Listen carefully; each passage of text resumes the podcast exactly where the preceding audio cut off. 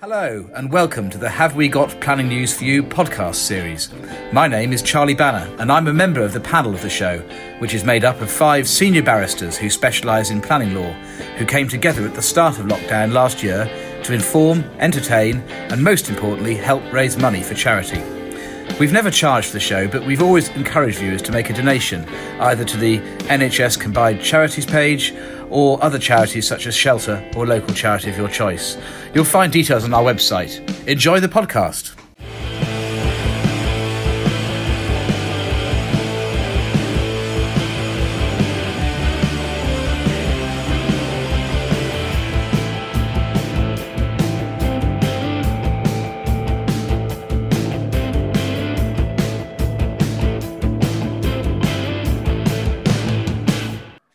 Welcome back to the new series of Have We Got Planning News for You. Thank you so much for joining us once again after the summer. We're really thrilled to be back.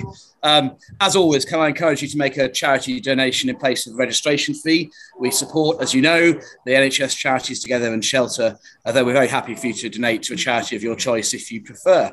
Um, we're now doing the live show monthly, usually on the first Thursday of the month, but we put this one's uh, this month's show back a week to allow us to respond to all the planning comments coming out of the party conference season. On which subject? Build back better, but just not on green fields. But did he actually say that? Or did he want to give the impression to the party faithful that he did without saying it? Is planning reform still on? And if so, is the new zoning system now going to be this? The North, growth, the Southeast, protect.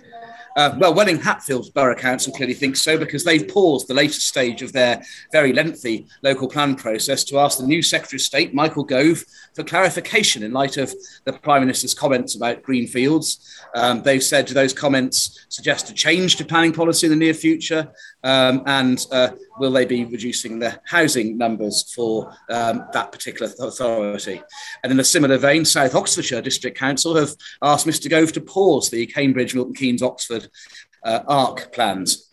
Well, one Tory at the, uh, at the, conference last week famously called for the abolition of the planning inspectorate, indeed the abolition of planning appeals. Uh, but for now, uh, PINS are alive and kicking, and we're delighted to welcome as our first guest of this season their new planning appeals professional lead, David Morgan. Uh, David, hello and welcome. Uh, thank you so much uh, for joining us. Viewers will recognise David's face from the Holocaust Memorial Inquiry, which is the most widely viewed PINS event on YouTube to date.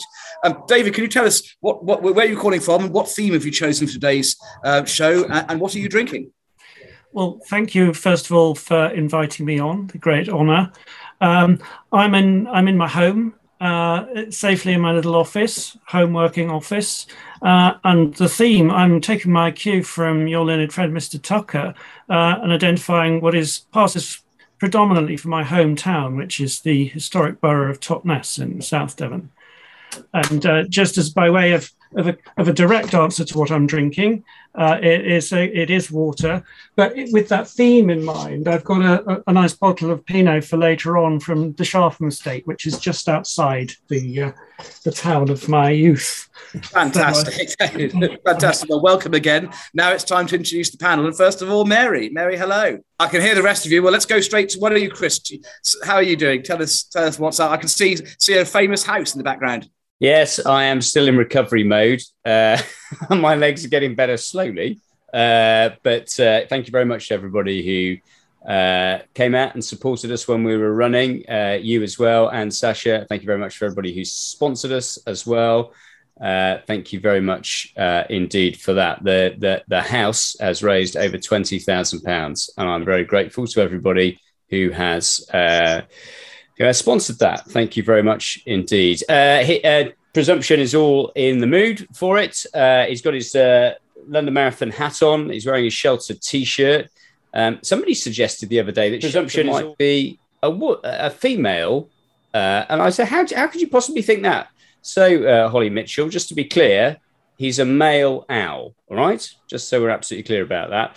Uh, and uh, I'm at home in Hogwarts and I'm drinking champagne. Sasha, you're doing a poll today in a car. How are you? I am, I am, but I'm not. I'm trying not to roll around quite with as much force as Paul did. Um, I where Don't be shy. I'm, some, I, I'm somewhere on Junction One. the marathon wasn't enough. I'm making my way to Headingley to do a sponsored cycle ride back to London for the Professional Cricketers Trust. So wow. some people think I'm mad. I think I'm mad, but I'm trying to raise money for a good cause. So that's where I am. And lovely to be back. Welcome back. Uh, Mary, uh, have we got you on sound now? I hope so. Can you hear me now? Yes, you can hear me. Excellent. Well, good evening and welcome, David. I, like you, ha- uh, have some water, but I tell you what I've done in honour of Totnes, and I, I love Totnes. Um, I really do. I have three gorgeous cheeses here. Mm. One is a Sharpham's Blue, uh, sorry, is a Sharpham's Brie. The mm-hmm. other is a Ticklemore Goat. And finally, I've got something called a Devon Blue. All of these were made in Totnes. Very favorite good. spot. And can I just recommend if anybody wants to go to Totnes, please go down the River Dart to a place called the Maltsters Arms, which is a great pub uh, where you'll have a lovely meal and it's a beautiful location. Absolutely. The former residence of Keith Floyd, no less. Indeed, indeed. And the current chef is perhaps not a boozer, but he's still an excellent chef. Paul, how are you, my friend? I'm very well indeed, Charlie. I'm also aching, but for slightly different reasons. I didn't do the marathon uh, with you guys uh, a couple of weekends ago, but I did do the Yorkshire Three Peaks uh, on Sunday. So five and a half thousand feet for uh, um, well the Stony Host Association charity, uh, and raised a, a, very nice tidy sum. So again, thanks to all our viewers that uh, uh, sponsor me for that one. So I ache. My foot is horrible. And it also means that uh, I haven't been able to drag myself down to any local delicatessen. I dragged myself down to the local co-op. So the, the Devon flag is because I couldn't find any Devon beer. The nearest I got is from our local co-op, which is a bottle of coconut stout from Cornwall. God alone knows what you guys drink down in the southwest, but I'm going to taste it now, and I don't think I'll be tasting it again. But cheers, David. much not to drink to have you Paul on this show. Well, Charlie Banner here. Um, as you can see, I'm in a slightly uh, unusual. I'm in Gibraltar. Um, I'm actually on, a, on, a, on, the deck of a stationary cruise ship in Gibraltar, where I've just um, given a talk at the Chancery Bar Association's Gibraltar conference. I didn't ever think I'd end up speaking on a cruise ship, but there you go. You do something new every day. Uh, as you can see, I'm about to have one of the hair moments I've had on various outdoor. Oh! um, I think I think Sasha called it my Donald Trump moment, rather unkindly. Um, I um, I am drinking uh, monkey shoulder tonic. Monkeys, of course, being the, the symbol of Gibraltar. Um, and as for my Totnes theme, well, I haven't got anything you, that you can see um, of Totnes. And the reason is my experience is that when, when, I drive through or go on the train through Totnes, the first thing that strikes you isn't visual, um, but it rather affects your sense of smell. Um, anybody who knows Totnes well will know what I mean. Um, but uh, a certain pungent smell, which I haven't so far smelt over here at Miss. So I don't associate Totnes myself with anything visual.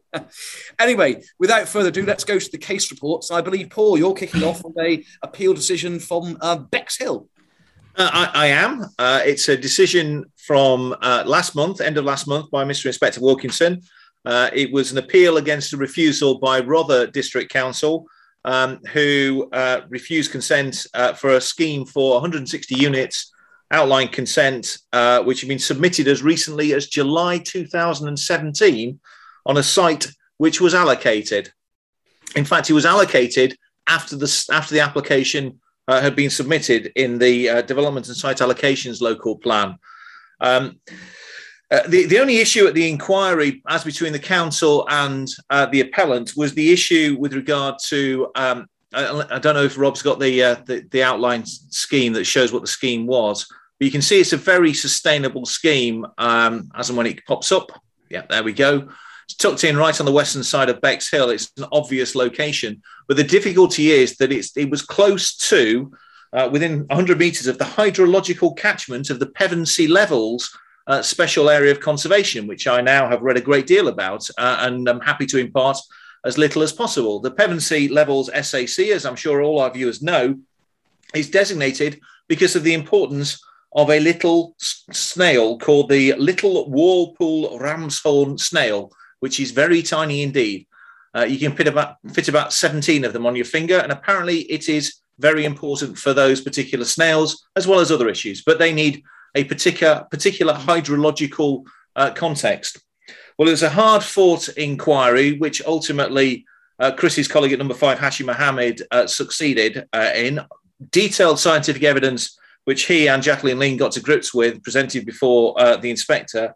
Uh, and ultimately, the inspector grappled with um, the issues with regards to whether the SuDS would, would contaminate or have an adverse effect in terms of the outfall upon the SAC. The issues of rainfall methodology, modelling of the extent of impermeable area, effect of groundwater levels, effect of climate change, and even the effect of smoothing out water flow upon the little little snails and whether they would be able to uh, cope with easier water than they're used to. But it led to the conclusion uh, that the appropriate assessment uh, process was passed and that one could exclude on the basis of scientific uh, evidence any risk to the snails. Happy days, and consent was ultimately granted. Uh, just as an aside, there were lots of other little issues run by a very articulate third party group, uh, including the effect of flea treatment on dogs uh, contaminating the water, which is a new one on me, I have to say. Um, but the more serious point is this is a site which was allocated. It's a site where the application went in four years ago. The housing land supply at the time of determination was 2.8 years. And Natural England had issued uh, a couple of letters back in 2019 saying no objection. Um, whatever the system is that we operate in, th- this probably isn't a case that should have taken four years to get consented. Um, but anyway, that's the case, and it's a trip to Bexhill on Sea. Thanks, thanks, Paul. Before I pass over for the next case, I, I know, David, you've had your first audience question where someone has perceptively asked, Do you and I share the same hairdresser? Uh, undoubtedly so, the best in the world, clearly. well, along with Jack Grealish, I was going to get a football Oh, lovely. Oh, yeah, it. exactly. Good reference. Jack and I, best buddies. Now, Sasha, you're going to tell us about a, a decision from Barnet. What I was going to say was I'm going to do an appeal with one of my favourite inspectors, Mr. Jackson, who David will know well. Paul Jackson, one of the most exemplary inspectors. This is about tall buildings in Barnet. And this was a case where effectively Taylor Wimpey wanted to build 300 units, as we can see in North Finchley, in the delights of North Finchley. And I think this is quite an important case for those involved in the promotion and fighting of tall buildings. The uh, inspector concluded that it was, in his terms in paragraph 13, tall buildings was starkly out of keeping with the context uh, of which of the site. Uh, so I think it's quite important because he also found in favour of the HLS in relation to the appellant, so the and balance was in play.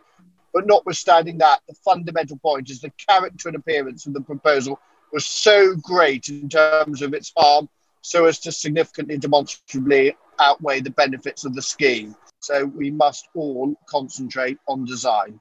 Thank you, John. Th- thanks, Sasha. Two two points of clarification. Firstly, for any of our European viewers, Sasha is in a right-hand drive car, um, and, and, and, and, and secondly, uh, you did you did um, jump in and out a bit in reception. It must be said, Sasha. The bits where your reception are bad, probably the most perceptive uh, we've heard of you on this show.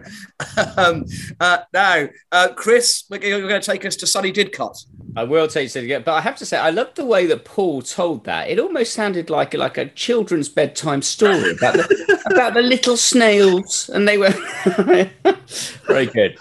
Uh, what, Chris, what do you call a slug with a housing problem? I don't know. What do you call it? Oh. Yeah, very good. Very good. All right. But that's a bit of northern humour. That's allowed in the inspectorate, I believe. Um, now, uh, I'll get that in about five minutes' time. Yeah. Uh, so Didcot, we're going to go to Didcot, uh, which is in South Oxfordshire. I think we've got the details of the case. If we can just bring that up. Now, South Oxfordshire. Anybody been there? We've all been there. Everybody's been there. It's just constant appeals in South Oxfordshire. It's the new Cheshire, uh, Cheshire East. And uh, this is an appeal by Manor Oak Homes, uh, who I must say have been very successful in a whole series of appeals recently. Um, so well done to them. Uh, the appeal was allowed. It was in front of uh, Inspector Philip Major. It was for 150 houses, including public open space. Now, there's a lot of development going on in Didcot, it has to be said. Um, this was not an allocated site. Uh, I've got a couple of sites that are allocated in Didcot, but this is a non allocated site.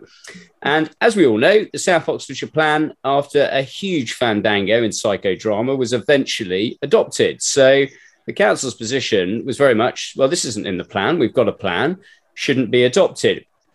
They'd also been found not to have a five-year land supply in the Sonning uh, Common Appeal decision, which we covered at the end of last season. And um, the uh, the inspector in that case had found a lack of five-year land supply. And the council had then gone straight back in and said they had got a five-year land supply. And they'd re-looked at the numbers, got evidence.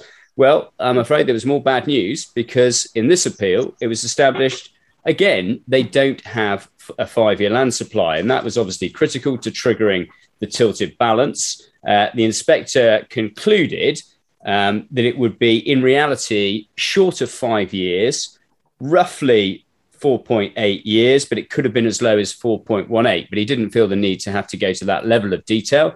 Already established a lack of five-year land supply. And of course, you know, this is exactly what the Supreme Court said. If local authorities adopt plans which don't have enough sites to deliver their five-year land supply, don't be surprised if the the, trig- uh, the tilted balance is then triggered. That's the, the Supreme Court in the Suffolk coastal case. And that's exactly what's happened in South Oxfordshire. They've taken so long to adopt their plan because of all the politics that their large, six or seven large strategic sites are going to take time to come on board. So, for a number of years now, the council might not have a five year land supply, and sites like this will come forward. Um, now, the case, if we just have a look at the appearances, it was an all cornerstone affair.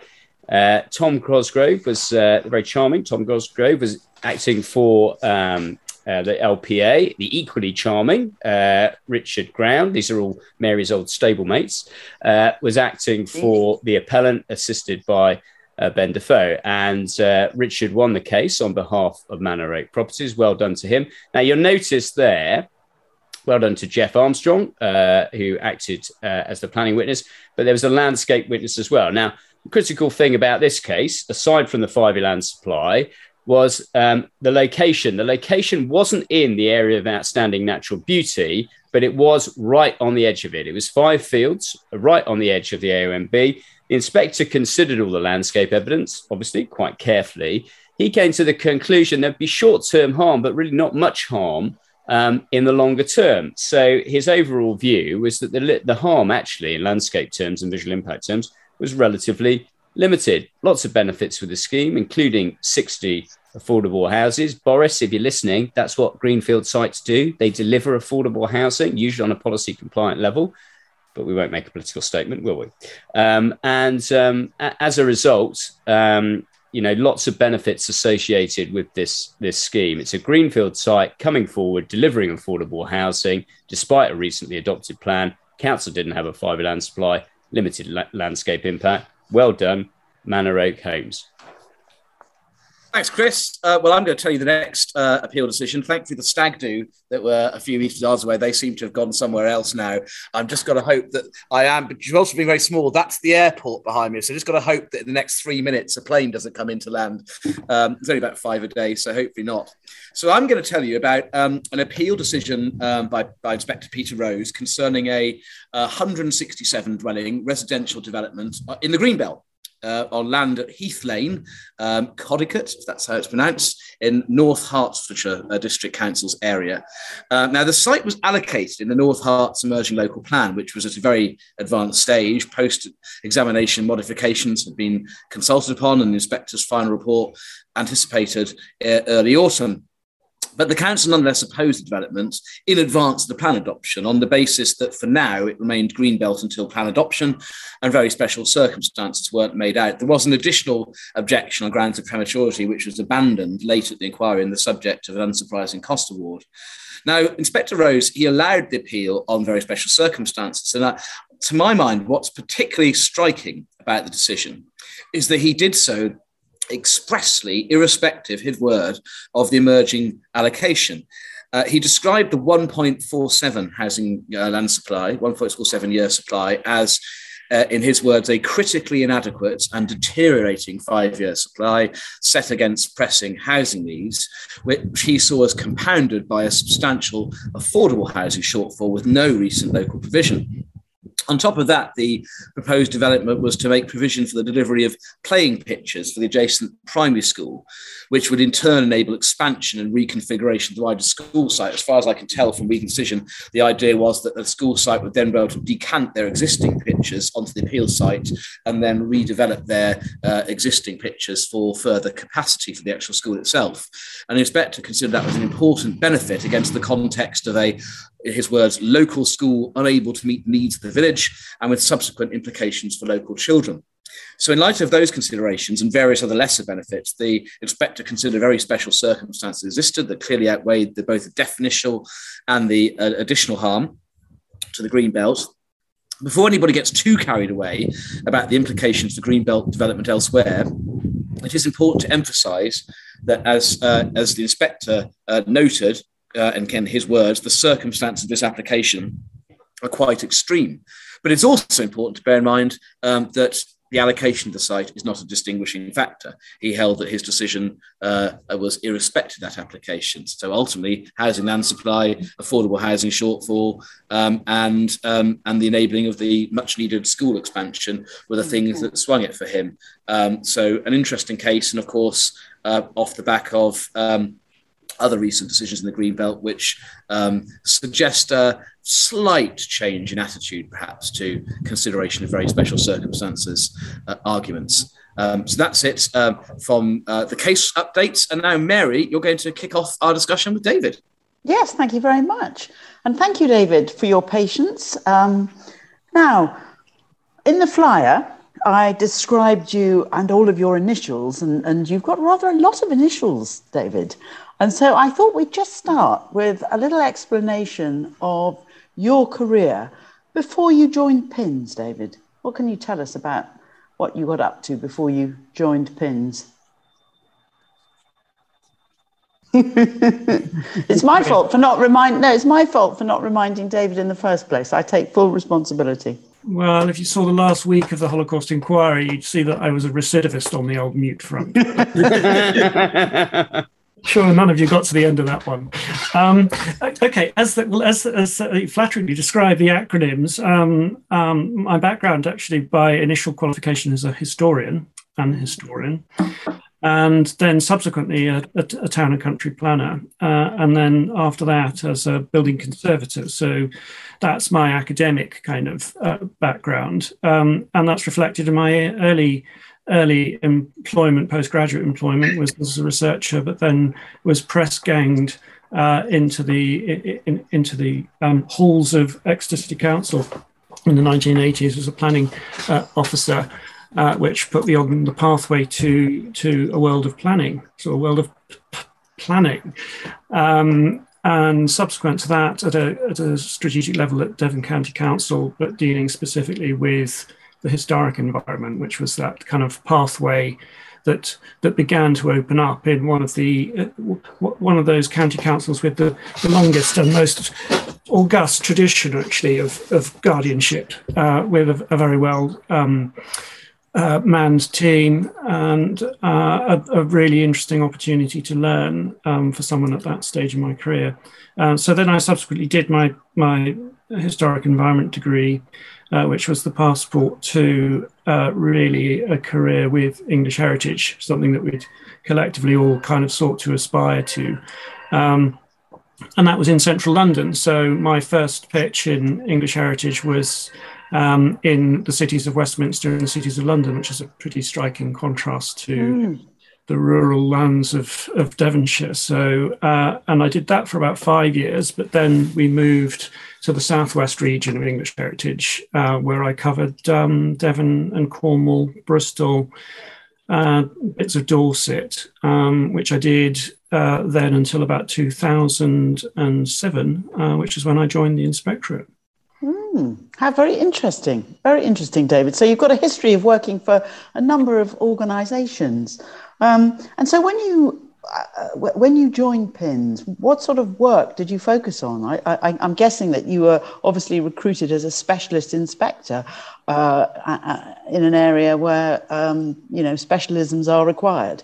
Indeed, like I have to be very careful down to what I say. So, of course, that's the, the pretext in which I got given absolutely no historic environment work at all and was told to go and sent out into the paddy fields of, uh, of Section 78 uh, to, to harvest kind of extensions and stuff. I mean, there is a purpose to that. It's a bit frustrating, but you you do need a grounding in that kind of work, you know, the, the high volume stuff to get yourself, uh, you know, confident and in the saddle. But then I did um, focus on uh, historic environment stuff uh, at an increasingly higher level. Uh, which is kind of the more rewarding for the what we you know call the section 20 stuff which is you know the, the detail of consent on listed buildings but also the wider issues around setting and it, it's it's an interesting process really because you, you almost you know when i finished at english heritage i was dealing with the royal william yard in plymouth for example oh. The most important um, collection of uh, naval victualling buildings on the planet. And previous to that i've been doing somerset house uh, for example the re, re, repurposing of somerset house in london.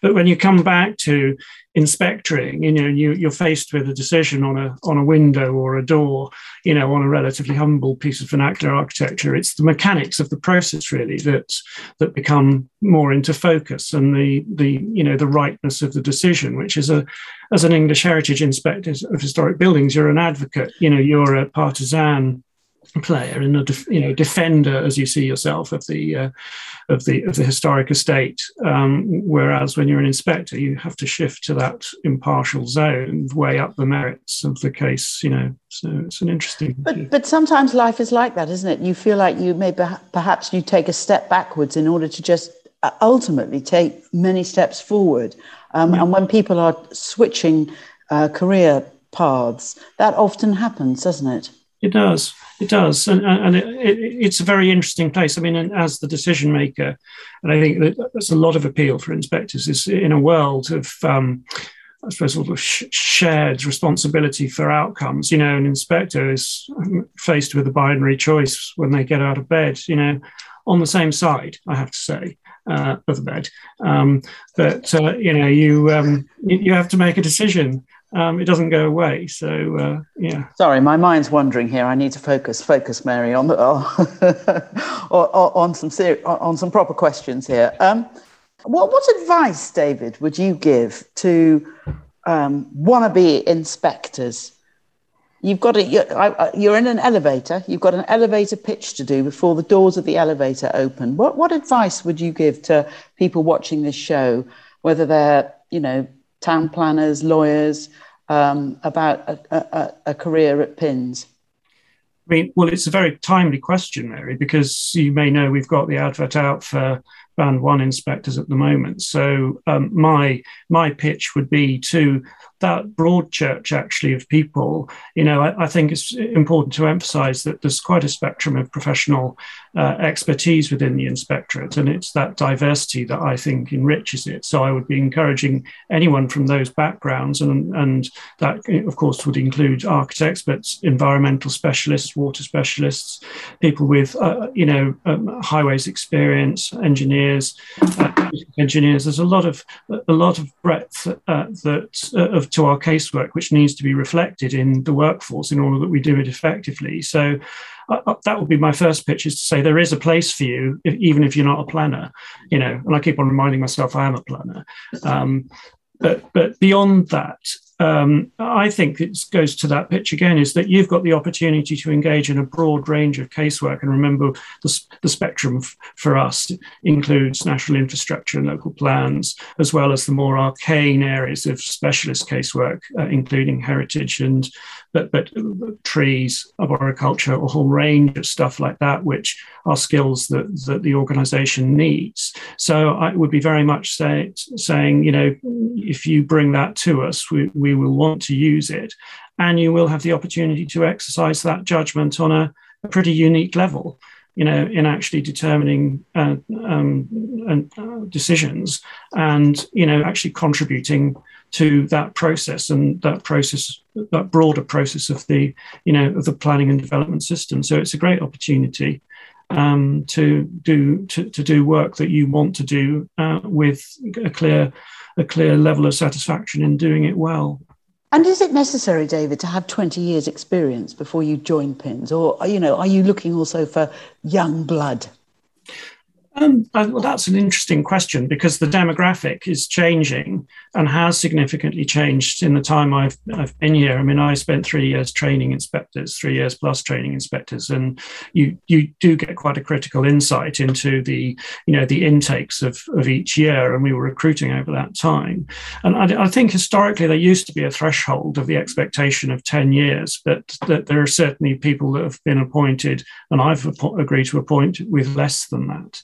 Uh, so um, yeah, I, I, and I think that that brings a different perspective to things uh, across a range of areas. Mm. And I think there is, you know, there is a critical point where you want people to have some time before the master, having a breadth of experience in in work areas that they can bring to the inspectorate. But at the same time, you know, it's uh, you know it's a it's a free market isn't it? And mm. you know, we have to identifying the right people with the right capabilities and competencies which is i think has to be the priority over you know some hard doctrinaire notion of x number of years otherwise you're not coming in. Indeed indeed. And in your new role now as professional uh, lead uh, uh, at planning appeals um, what does that mean? And does it mean that you're now a full time administrator and we're not going to see you on the road, as it were? Alas, I've done my last case, of course, but you never say you never say that, do you? Because of course you'll know that my colleague David Smith went back into the field after his tour as a professional lead. So you should never say never. Um, but uh, I think that so yeah, the, the, straight answer is yeah, no more casework for me. Uh, with a measure of regret, actually, uh, I do enjoy it. Uh, it's something that uh, you kind of find difficult to to to let go. Um, but um, yeah, without being too pedantic, I wouldn't. I'd be a re- bit reluctant to describe myself as a, an administrator because it, it, it's kind of well, it's multi-dimensional, uh, and I and I think it's a changing role as a, as a dynamic role rather than a changing role. Insofar as, of course, I've got oversight of which which High Court challenges we defend and what we define as complaints that can or, or may or may not be justified against in, inspectors in terms of you know feedback from from our customers and the like, which is still a critical judgment and you, you get three of them in a day you know in the second week you're at the job and you're thinking oh right okay um, uh, that's interesting. Is it always going to be like this? Um, but uh, uh, and beyond that i mean we're looking at the kind of professional areas and competencies and at that point i think that Charlie made in one of his questions that I saw, which we'll come on to in a bit more detail. But you know, do we need more architects uh, if we're going to deal with design codes and and building better and building beauty and, and asking for beauty and rejecting ugliness and fostering stewardship? You know, um, who are these people going to be? And of course, we do need specialists coming in. But part of my role is looking at how we can repurpose um, existing specialisms, find ways in which we can begin to build capacity with people with a background in urban design, for example, to get them in a position where they're able to take on some of these more high profile cases. David, can we just um, talk a little bit about your last epic case, uh, mm-hmm. the Holocaust inquiry? Um, I understand that that was the most watched um, inquiry uh, at PINS and i'm interested for you to um, tell us what sort of numbers that that generated and also just to tell us about the lessons um, that have been learnt do you think about conducting such an mm-hmm. inquiry like that o- online? You know what are the strengths and weaknesses from you from the the inspector's perspective? So yeah i mean gosh numbers I mean, tell us about the numbers first well, I just saw a, a, post there very quickly of some really extraordinary numbers, uh, which is uh, uh way way dwarfs my expectations because I I got a bit of feedback that the, YouTube um, uh, uh, films or videos attracted 24,500 views. But um, I, I, don't know whether that was just what we captured during that time. And of course, the numbers have will have grown subsequently. So that, that global number might well be considerably more than that. 20 million, according to uh, uh, uh, uh chit chat going on as you speak, David. Okay, all right. I mean, amazing. That's more scary than 24,000, isn't it? Really? I mean, the lessons around it, it's a very interesting story in itself. I mean, we could devote, devote a whole, you know, evening to having a conversation around that. But, uh, and of course, about the, the merits of it, which we can't do for, for, no, for obvious reasons. I'm talking about the process. Yeah. Yeah, but the process. I mean, we started off with the clear intention that that was a face-to-face event. You know, the whole status of it and its its purpose was such. I think that most people would. Uh, pre-COVID, you know, hardly question the idea it was going to be a, you know, written reps or something like that. Um, but but that wasn't going to happen. And so we looked at trying to do a blended event where we could do, you know, the, the, the process of the of the event it, it live, um, but with the capacity for blending. And we got quite far down the line on that until the second lockdown, and when we were compelled to do virtual or, or nothing. And the, the, the overarching, you know, imperative I think for all of us was that we knew we had to proceed with it and get on and try and make it work. So there was a huge investment in, in making it work and making it continue to work. And six weeks of virtual is, is a, a, long time to keep something, you know, up and running. And we had one or two glitches. And one of the key, I suppose, risks around it was the tech failing, um, you know, at both both ends yeah. of barristers, you know, uh, and at our end. Uh, and of course, critical opportunities for people to engage with it who couldn't. But, but by and large, we achieved that, but with quite a lot of investment, I have to say, and I had a lot of support. And we ran the event from from from Bristol. I wasn't the last week. I after lockdown total happened, I did come back here, uh, which is where I forgot my mute button. But uh, and that was really challenging, actually doing it from home. I mean, it was yeah, untenable, I would say, uh, to be perfectly frank, looking back on it. You know, you needed that level of support and space to be able to run it because the just the logistics of it, you know, with documents landing and being mm. processed and uh, and put up on the websites, it was uh, it was pretty it was a pretty full-on team effort, I have to say. And it did, you know, I, I, compared it to the to the previous one I did. I was in Kensington, Chelsea, doing a, um, uh, uh, an assisted living case. That was my previous previous case, which I was up there for three weeks on my own, pushing my own boxes around. You know, and uh, the the contrast with the virtual event was significant in terms of the resource implications. But um, I mean, it worked remarkably well. Uh, but what I would say, from my point of view, was that you know, you know, when you see the screen and it's uh, what was that TV program like? You know, they were all sat in a box and you said something I can't remember. It's yes, like the quiz show. Yeah, Celebrity Squares. Squares. That's the one. That's the one. I knew someone would remember. So it was a bit like tragic. It's me. It's a bit like Celebrity Squares until you realise it was only one person in one box. It was there all the time, you know, which was me because everyone else, you know, would could switch off and go and do something else. Mm-hmm. And six weeks of that, you know, it was pretty wearing, and you didn't really think about the exposure too much. But sometimes it would just creep into the back of your head, and that's quite a strange thing to have to kind of deal with, you know, that constant exposure and, and you become acutely because you're viewing yourself. You it's not like being in a room projecting out. You, you know, you're constantly aware of yourself. And I don't yeah. my glasses, I got my glasses delivered to me in lockdown and they weren't fitted and they they do did slip down my nose. So again, for those obsessives looking at it, you know, there I am and I'm, I'm looking at myself pushing the bridge of my my glasses back up my face um, repeatedly, and it's just there, you know, and you're kind of not aware of it until you're confronted with it. So it's it was quite stressful, but I I'm was sure. the the very end, the closings. I mean, the everyone was very gracious. Well, nearly everyone was very gracious. Um, you know about acknowledging the challenge uh, that, that, there was to getting it to work and that we'd achieved it. So it was uh, I was really pleased with that. Excellent. Well, I think I've hogged you now for long enough. So I'm just going to open this up and I'm going to start by asking Chris. Chris, what's your question for David, please?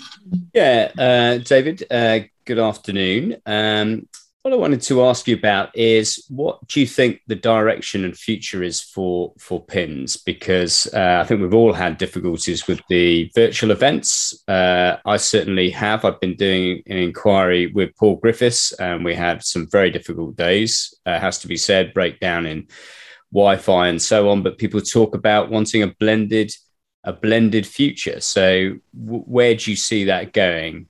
Um, you know, from the perspective of the inspectors, you you you lead them. So um, where do you think that's going to go? Well, I think, Chris, we're we're still very much in the middle of trying to figure that out.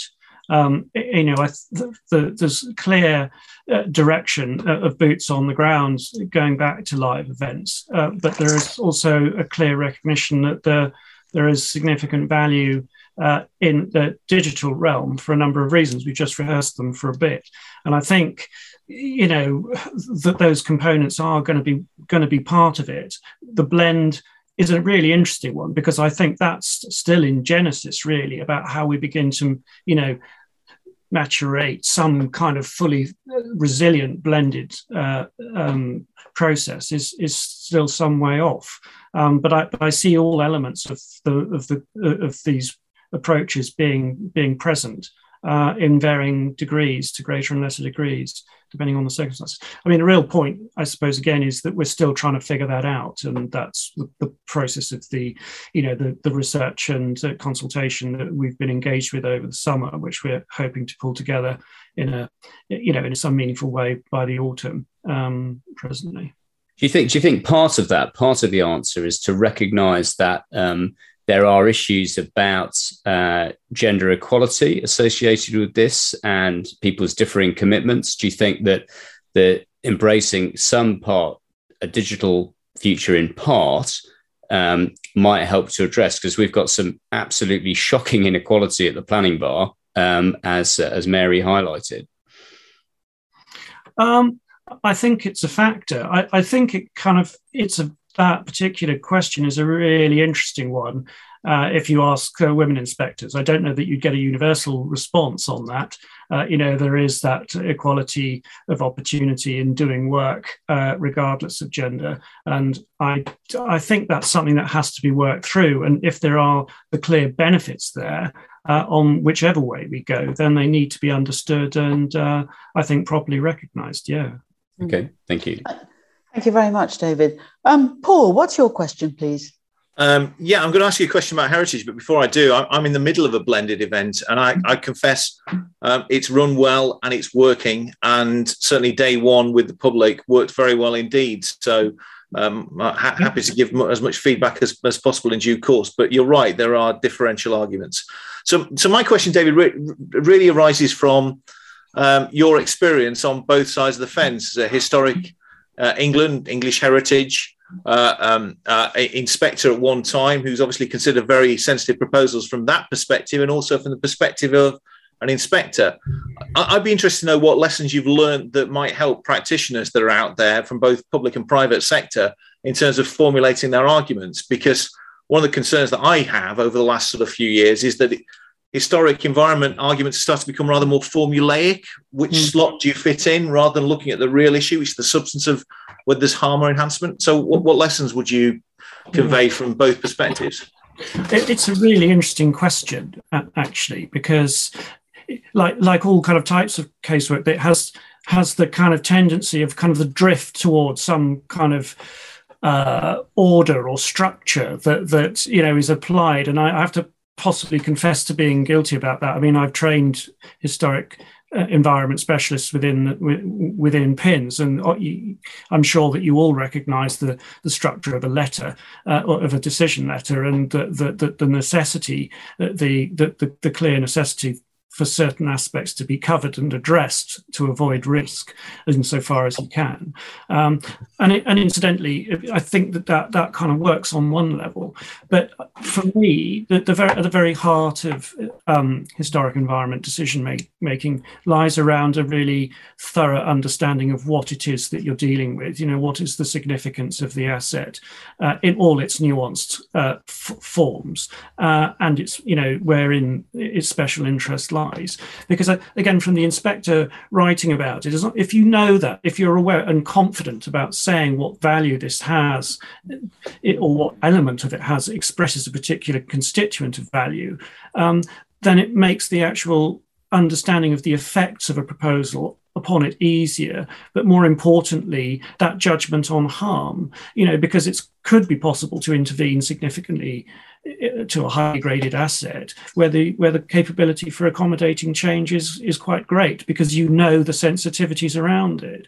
You know the, the classic example of saying no no to the removal of a, of a of a critical window in the back of a 1930s wing on a grade one georgian house you know, because it's a grade one house, kind of wears a bit thin, doesn't it? Yeah. If you, if you understand the significance of that, that, that, that actually that wing is a relatively limited experience, and if the proposals to put something back are, you know, at least commensurate with that, then you've not got a problem. So that understanding and confidence in understanding unlocks a huge amount. Um, I think the other side of it is, and I don't know that it's resolvable, but you know, when we talk about calibrating harm, uh, and we have big debates about greater, you know, substantial harm, less substantial harm, or whatever way you want to characterize it. And I think there is a there's a whole kind of like um, new church of of meaning around what substantial harm and less substantial harm means. But but as long as you're clear, you know, what the effects are and whether it's that threshold of harm is broached, you know, which is where you engage those statutory principles, those sections of the Act then it does it, it doesn't really matter because it's the degree to which that harm affects adversely affects special interest and a balance against whatever you know benefits people are going to bring. So I think having a, you know an honest approach to the magnitude of harm because we know the scenario don't we where you know the council bless them or a third party or whoever says this is monster harm sir. You know this is this is this is off the scale. This is this is the the world will cease to spin you know on its axis uh, uh, if you if, if you can see to this. And then on the other end of the spectrum, people saying, no, no, no, so it's not, it's only a scratch, you know, yeah. I'll, you know, I'll bite your legs off. Um, you know, that, that kind of. you make it sound so easy, David. of all the references, the Black Knight was not what I was expecting this afternoon. no, but, but, but, David, I, I, can I can well understand where you come from. Having sat sat through endless wind farm inquiries in the days when we actually had onshore wind farms uh, uh, schemes promoted, where there would be endless hours of whether or not something was or wasn't in the setting. Whereas I just want to stand up and scream. No, what matters is what's the effect. I don't care about what the technicality is. What's the effect? So that's heartening to hear. Thank you. Okay. Thank you very much, Paul.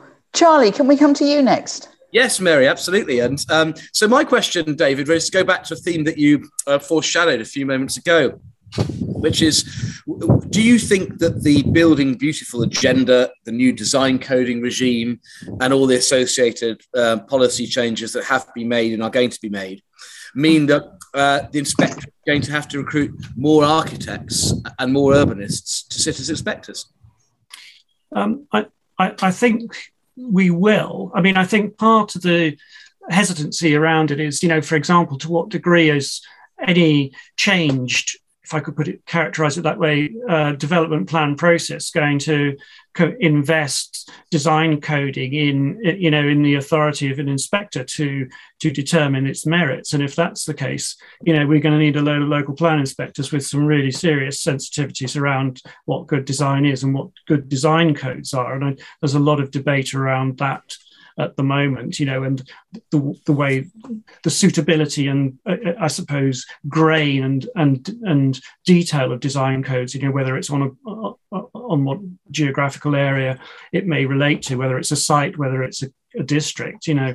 So I think there's a lot to get to grips with potentially in the application of, of design codes. But you know, with with that premise, you know, ask for beauty and we can all have a, a, very short discussion about what beauty is in the context of the planning system, can't we? And, and equally with ugliness, we're going to have to be making decisions that really do register a, a, a deep and clear understanding of aesthetics in, in relation to the built environment. I mean, what what? So yes is the answer. Sorry, it, it, that will be my belief. But going back to that other point I was saying about what obviously part of this role is, you know, is that, that if we've got we've got people coming into the into the organization at band one. They're doing a, a, staple load of stuff and we've got you know we've got the the Paul Griffiths and the David Nicholsons and the Paul Jacksons, for example, you know at the in the senior kind of phase of their their profession doing doing those big cases. We we need to be able to find a way to grow these people into a position where they're able to take on higher grades of casework and actually some succession clear succession planning around that. And so I think there are probably two things is yes, we're probably going to need more, but we're going to need to be creative about how we can utilize the skills we've got and and ensure that they uh, can grow and meet the, the, the, the growing demands, whatever they may be. Thank, Thank you. you. David. Sasha, I realise it looks like as if you've got to your journey's end. What's your question before you need to get out of your car? uh, um, can you hear me okay? Yes, we can hear you. Wonderful. David, I just I want to go back to Chris's theme because I think it's fair to say all of us who work in planning appeals are obviously fascinated by the future. I mean, I just wonder whether you would consider, because obviously you'll have a say, that we have a proper forensic detailed consultation exercise. Because as you probably might have followed on this program, we've got a, a spectrum of views some mm. from the let's absolutely go back 100% to the old world, and those that say 100% let's go to the new world. And I just wonder because it probably will dictate the future of planning appeals for the next 10 years, that we have some kind of really proper process to get everyone's view heard and considered by you and others in the planning inspectorate. Yeah, I mean, um, forgive me if I kind of uh, shimmy a bit on that, Sasha, but I mean, um, there has been a lot of research undertaken with a whole range of stakeholders um, through the strategy directorate, um, and I, I don't, I, I, can't give you a definitive list of who who they may be. But there would be, to my mind, little purpose in us in actually embarking on something that was going to be so transparently limited as to not give us an informed view, uh, whatever that outcome is. So the, the I am confident in terms of the process that the, the range of stakeholders who've been whose views have been sought is broad and that the questions are being asked that will give us clear answers insofar as they will be clear, you know, given, as you've said, there is a broad spectrum of opinion, one way or the other, about way, the way this is going. And I, I, I can't anticipate it in, insofar as I see, uh, uh, you know, each of these elements having a purpose and a value. It's, it's how they're balanced and uh, applied, I see, I think really as much as anything else, that is going to be where the the art is in in trying to find that direction forward. I mean, from my point of view, forgive me, it's quite early days for me in my engagement in that area. But that's my my faith in the, in in this is being pursued, you know, on the basis of a of a clear understanding of what our customers want. If we if we look at the business plan, you know, we're we're going to be customer focused. We really need to understand uh, the and optimize the way we deliver, you know, the the, the, the those event those events in the future. Thank you very Thank much. You. Thank, Thank, you, you Sasha. Much. Thank you, Sasha, for your question. And David, thank you so much for coming onto the show. It's been a pleasure to um, have you with us. Thank you. Back thank to you. you. Back to you, Charlie. Thanks, Mary. in um, Gibraltar. Thank you, thank you, David, from me too. Well, what's next? Well, we've got um, our episodes coming up in November and December. We've got uh, the Chief Executive of the National Housing Federation, Kate Henderson, and yes, really, we have Brian May, the actual Brian May, um, author of we will rock you. The show must go on, etc. He's going to talk to us about his nature conservation um, campaigns uh, with the Save Me Trust um, as well. So join us for that. In the meantime, we'll be sending you via YouTube and Spotify and Apple Podcasts and all those sorts of things and LinkedIn um, our regular case updates. We're doing one in about 10 days, two weeks' time. Uh, we'll put that in the can and send it to you so you can uh, keep updated between now and our next live show. We'll see you in November uh, live. Um, join us then. Thank you for joining us now and thank you again, David. Cheerio. Cheers, David. Thank you. Bye-bye. Bye. This is horrible, by the way. Ah, of course it is. It, yours always are, Paul. Cheerio. Well, that was the show. We hope you enjoyed it. If so, uh, please do consider making a charity donation. And if you want to watch us as well as listen, the show is broadcast live at 5 pm on a Thursday, and it's also available afterwards to view on our YouTube channel. Thanks very much to our producer and IT guru, Rob Newbury of Blue Bear IT. Music was provided with the permission of the Ruby Tuesdays.